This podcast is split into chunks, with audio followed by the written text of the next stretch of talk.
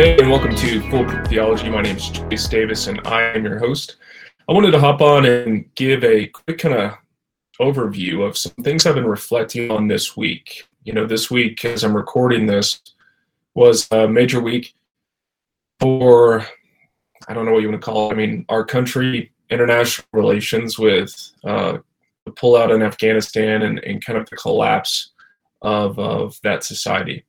And so I've been thinking and chewing on and praying on some things all week, uh, sharing some things with some friends that I've been thinking about, sharing some things online I've been thinking about. And it, it, there was an interesting correlation because this past Sunday I preached a sermon on Exodus 17 where Israel uh, fights their enemies, the Amalekites. And so coming out of that sermon, I was already kind of geared up, ready to think about, gosh, what what does it look like today to uh, to do justice, walk humbly with God, to defend the oppressed.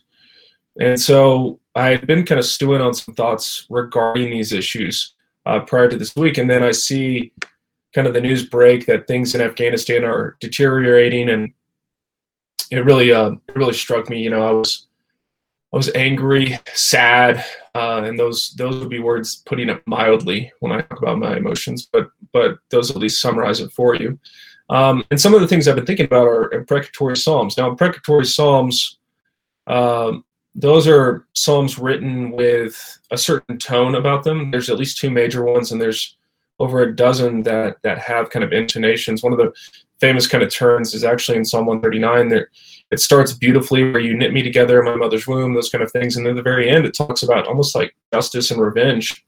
Um, and so I, I was encouraging Christians that we should be praying and using those in situations like Afghanistan, where we see uh, Christians who are uh, not just being threatened with death, but are being murdered, uh, martyred, you could say, uh, for their faith because they are Christians. And so I was encouraging people to use those and pray uh, those Psalms. Um, and, and I think that makes a lot of people uncomfortable. And I want to talk about why, why I think that is and, and why I understand it, um, why I get why it makes people uncomfortable, why I still think it's important. And so what I want to do is look at Psalm 69.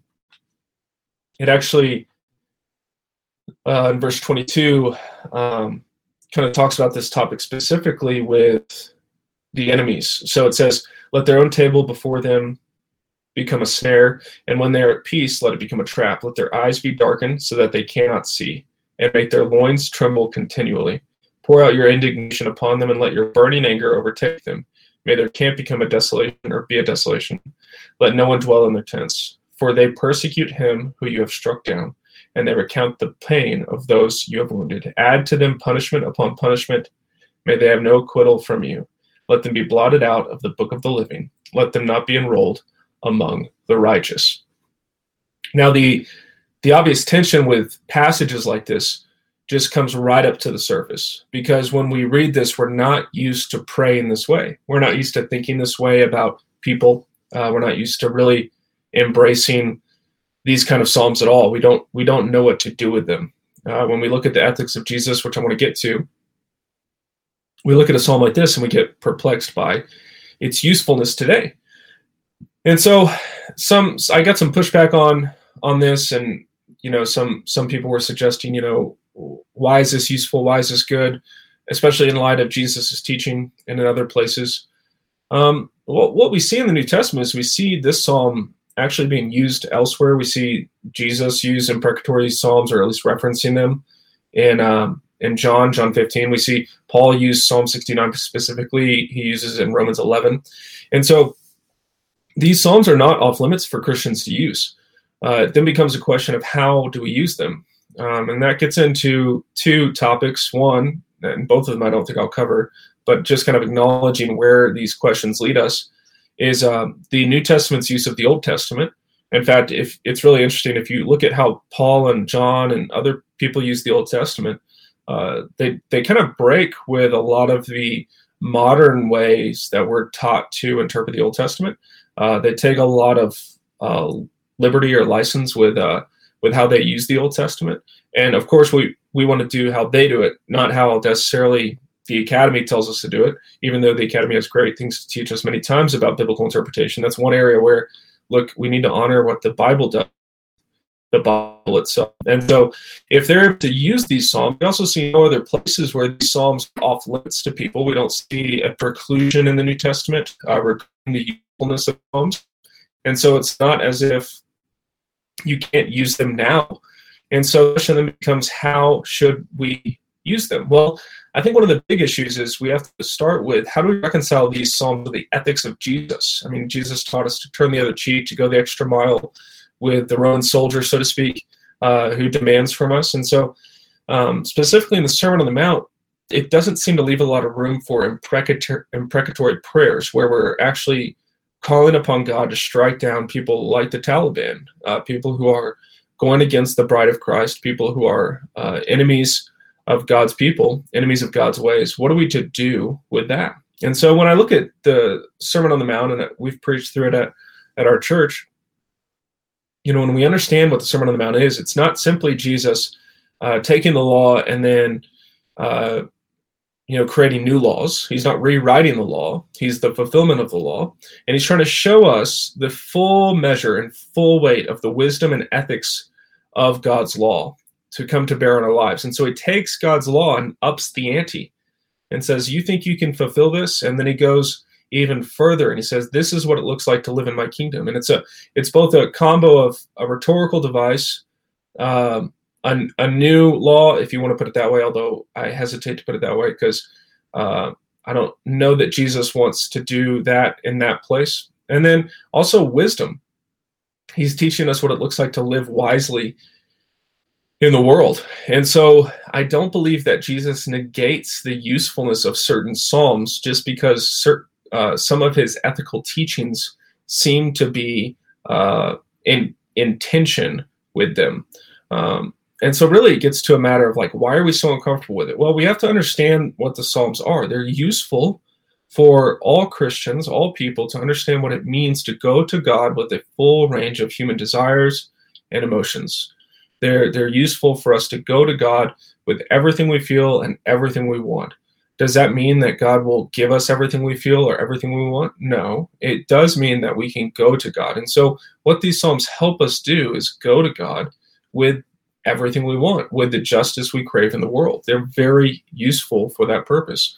Um, I, I, had one friend leave a comment and say, uh, imprecation or imprecatory Psalms are, are the kind of the other side of lamentation, that in both mourning and loss, there's also a sense of deliverance and justice upon enemies, whether that's death or, or whatever it is. We want justice. So we trust God to, to delve out that justice appropriately. But we should be honest with God that this doesn't feel right when, when someone does something against me. I don't know how to handle that in the best way, God, but I'm, I'm coming to you because I want justice in the situation. And I want you to protect those I love and those I care about and those in your church. So God, please protect them. That's a that's an honest prayer. And so we can use these psalms to be instructive into how we are to think, process, feel about situations in our life, situations in the world.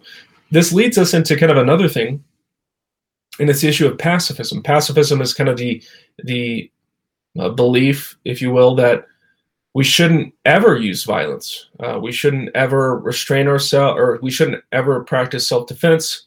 Um, I remember when I was into Shane Claiborne in college, when I long hair and I was in uh, what I thought was a hippie, uh, but you can't really be too much of a hippie at Texas A&M.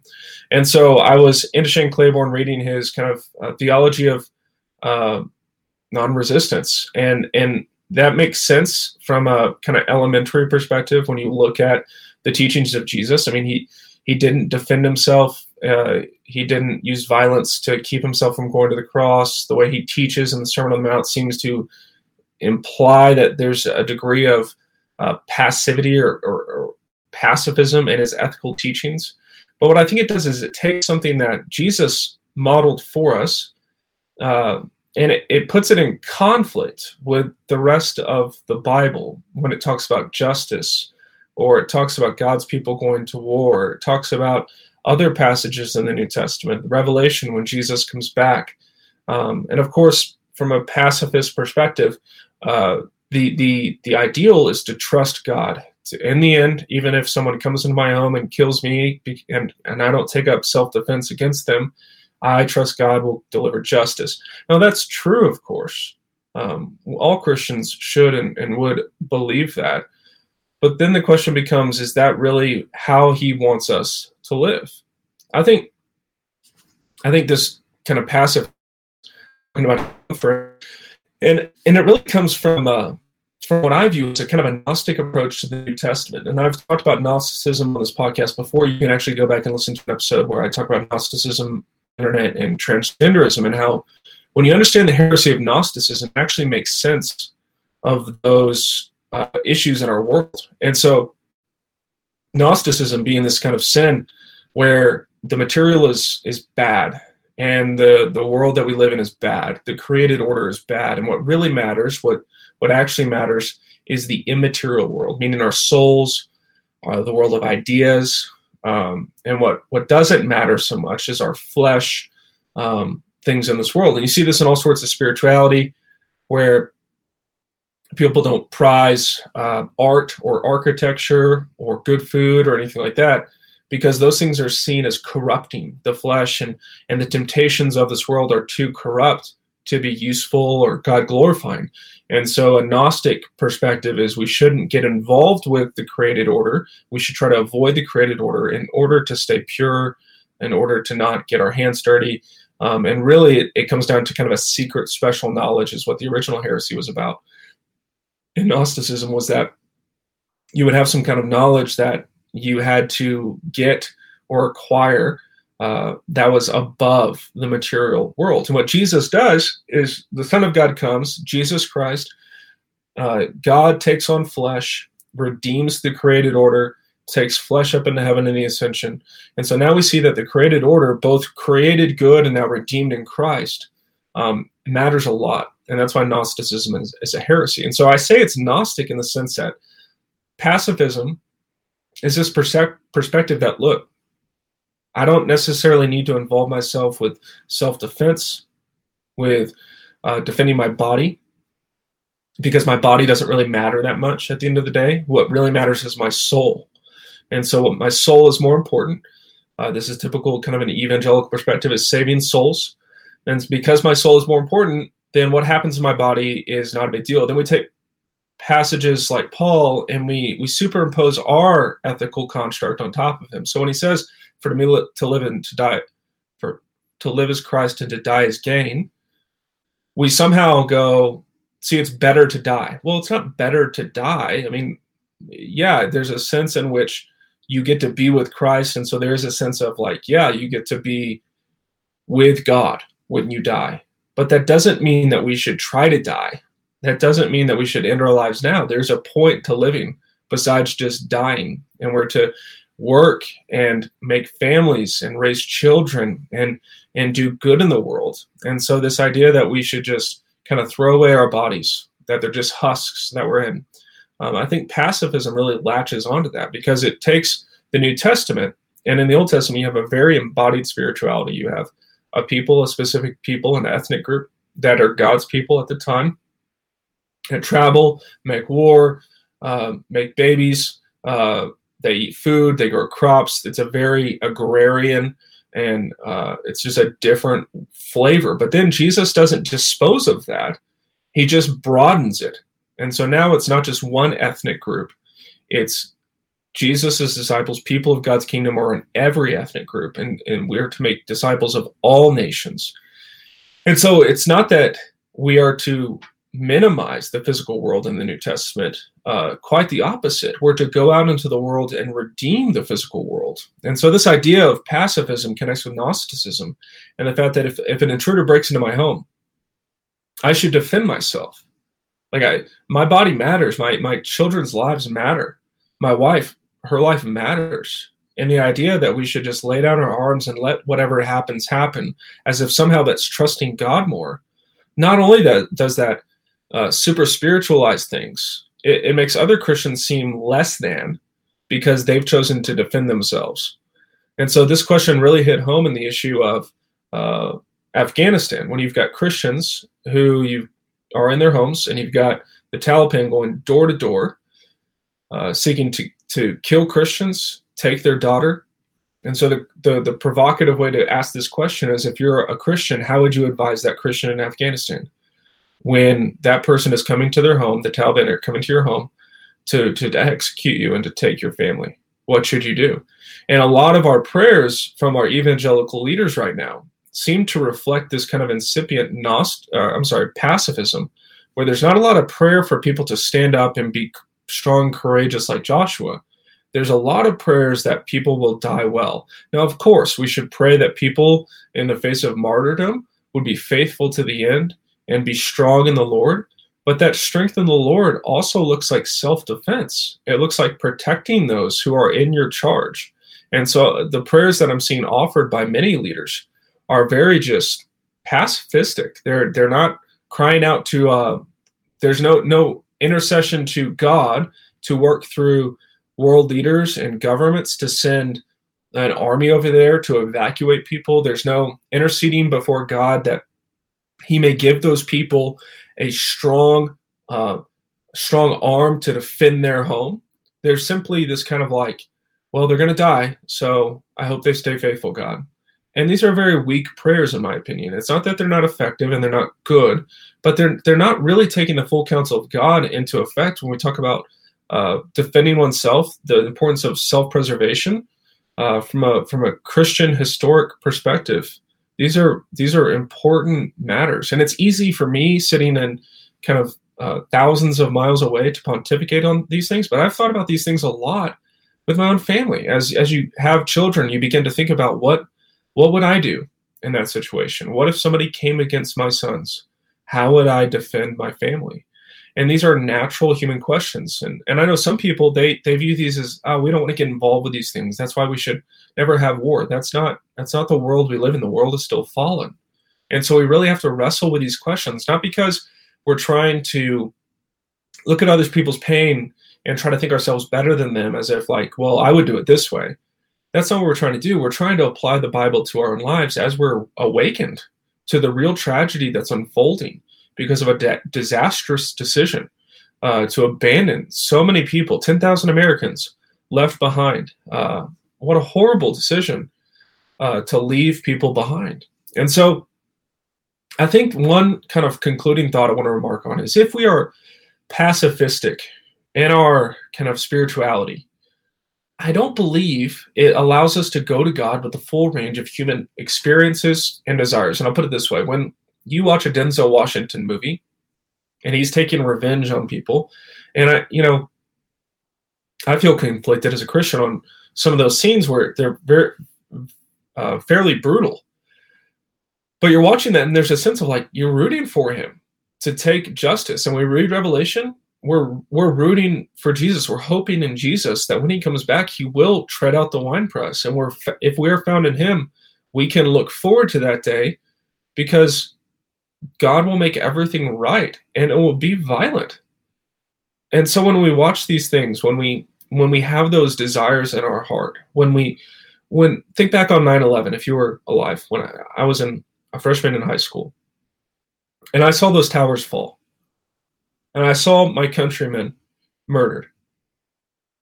And a pacifist has no answer to that other than that's the world and it's kind of damned to hell and there's nothing to do. A Christian should have more than that. We should have more than just kind of like, well, I guess there's nothing we, we should we should want justice. We should want and crave that the evil people that made that happen would be brought to justice and we should pray these psalms for that purpose. We can go to God with the full range of our emotions because we can trust that he can handle what we desire and what we feel even when it's wrong. Even when we when we may be out of bounds we can take what we feel and we desire and we can go to god and trust that he's going to work it out in the end. And we can be hopeful and we can pray strong prayers for justice in our world um, because he is a just god. And that that leads us into other questions too that we're not going to get into right now which is how how do we define justice how do we even de- begin to define justice? Because our world is crying out for justice a lot. 2020 was like a year where lots of people were crying out for justice, right? Well, if we're not looking to God's word and God's word is not the basis of our cries for justice, then what we're going to see a lot in our world is injustice. And so, if we don't take advantage of the imprecatory Psalms, what we're going to find ourselves is allured by other versions of justice, whether it's social justice or whatever it may be. We're going to find ourselves allured by other versions of justice that run contrary to how God's word operates. And so, we should look to God's word to inform our desires, to shape how we pray and how we interact with other people and how we pursue justice in the world. We should not uh, ignore these psalms. These were given to us by God to instruct us how to feel, how to desire, how to pray, how to act justly in the world. And unfortunately, our world is terribly confused on what it means to be just, a just person, a righteous person, and to desire God's justice. And these psalms are just ripe for the taking, especially in moments like this. I have one friend uh, chiming in because I do this on Facebook Live, Rustin, saying having people in your charge like children really makes you consider what God given responsibility looks like in practice. Strict pacifism is an utterly immature view. And I, I have to agree with that. I, I can't imagine my own father, if someone broke into our home, just letting them take me.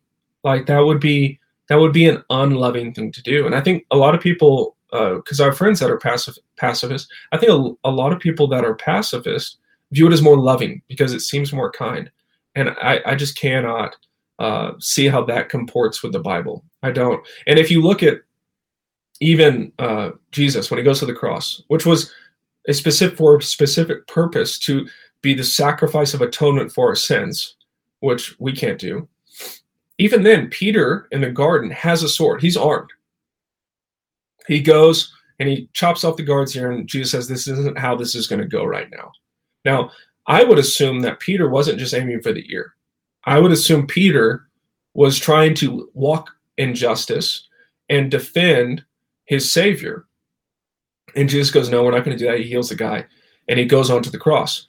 But before he does that, he also says you should take up swords. If you, you need swords, you need to defend yourself. So so if we just take kind of a red letter approach to Christianity and cut off the rest of kind of the, the texture of how Jesus trains his disciples.